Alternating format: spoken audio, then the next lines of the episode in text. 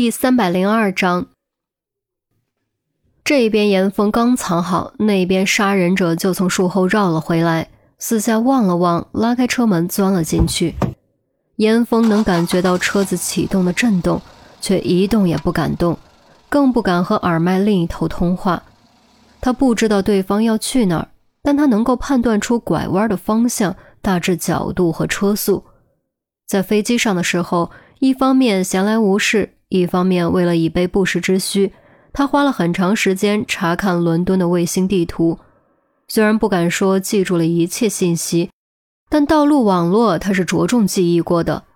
先回顾追踪路线，定位上车的位置，接着通过车速、方向和角度实时计算，在脑海中和地图相匹配，就能判断出车的实时位置。还能通过一些在后车厢中能看到的地标建筑进行修正。大概快到零点的时候，车突然停了，一栋巨大古老的标志性建筑出现在严峰的视野中。大本钟，这绝对是英国在国际上知名度数一数二的地标建筑。绝大多数人只要提到英国，就会想到大本钟；提到大本钟，就会想到英国。严峰再一次通过大本钟佐证了自己对路线的判断，心中却冒出了一个大大的问号。他停在这里是要做什么？下车办事？可这好一阵了，也没见他下车。由于头顶就是大本钟，倒是不必冒险掏手机看时间。当巨大的指针在零点重合，严峰突然发觉自己身处的这辆车闪了一下远光灯。他远光灯做什么？要知道，大本钟附近到了晚上，虽然算不上灯火通明，但整个钟塔都会被橘红色的光芒照亮。开车经过附近，不开车灯都可以。正想着，远光灯咔嚓又闪了一次，接着是第三次，再接着，随着发动机的震动，车子再次启动。是暗号。刹那间，烟峰恍然大悟，在不需要开远光灯的地方连续打三次远光灯，除了信号，他实在想不出别的可能。那么问题又来了，暗号的意思是什么？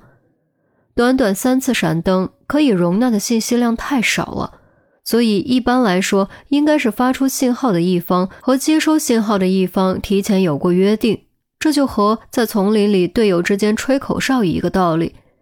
与此同时，十几米开外，另一辆车里，于兵提前五分钟就到了，一直在四处观望。看到三次闪烁的远光灯后，立刻锁定目标，从副驾驶座拿起面具戴上，发动车子追在后面。两辆车一前一后向南径直驶出了伦敦。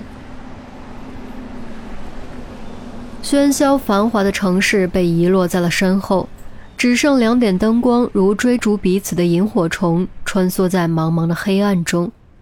这一刻，严峰心中也不由得有些害怕。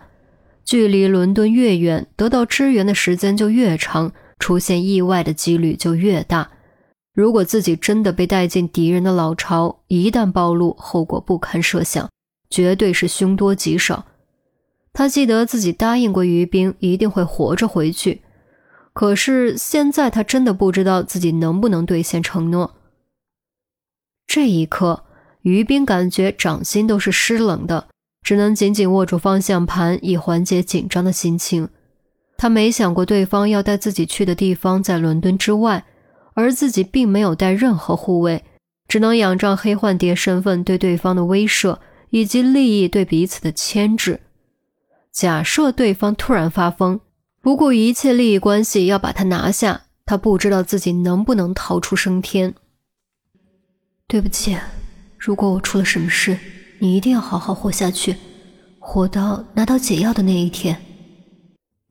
心中暗暗思忖，眼前再次浮现出严峰的面容，浮现出严峰保护自己的坚实背影，浮现出彼此温存的难忘回忆。莫名感觉眼角发热，却没法去擦，因为戴了面具，只能吸吸鼻子，强迫自己面对现实。一路穿过山野小镇，甚至还经过了一片自然保护区。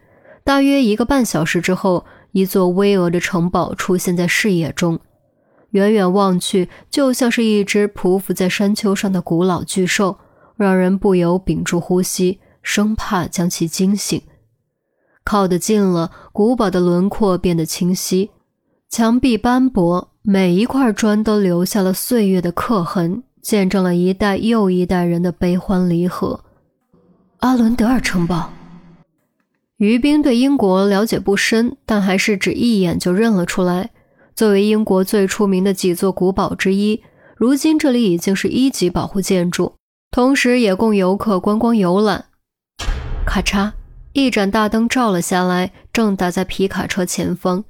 燕风吓得赶紧顺势翻滚，紧紧贴着后车厢前面，死死躲在狭窄的阴影中，祈祷千万别照到自己。杀人者摘下面具，伸出车窗外晃了晃，灯光咔嚓熄灭，大门缓缓打开。直到这时，严峰紧绷到极点的身体才缓缓放松，背上出了一层冷汗，心中暗道好险，如果反应慢一点就被发现了，到时候铁定被乱枪打成马蜂窝，然后分尸荒野。于兵紧随其后，穿过大门，来到古堡内部。古堡内很开阔，有一块巨大的椭圆形草坪，边缘均匀分布着八棵明显经过精心修剪的景观树。围绕草坪的是一圈车道，并排停四辆车不成问题。皮卡车在左侧中间的位置停下，于兵也停了车，定了定心神，开门下车，透过面具打量城堡内部。杀人者走过来，微微躬身，做了个请的手势。语气竟然藏着几分忌惮，请。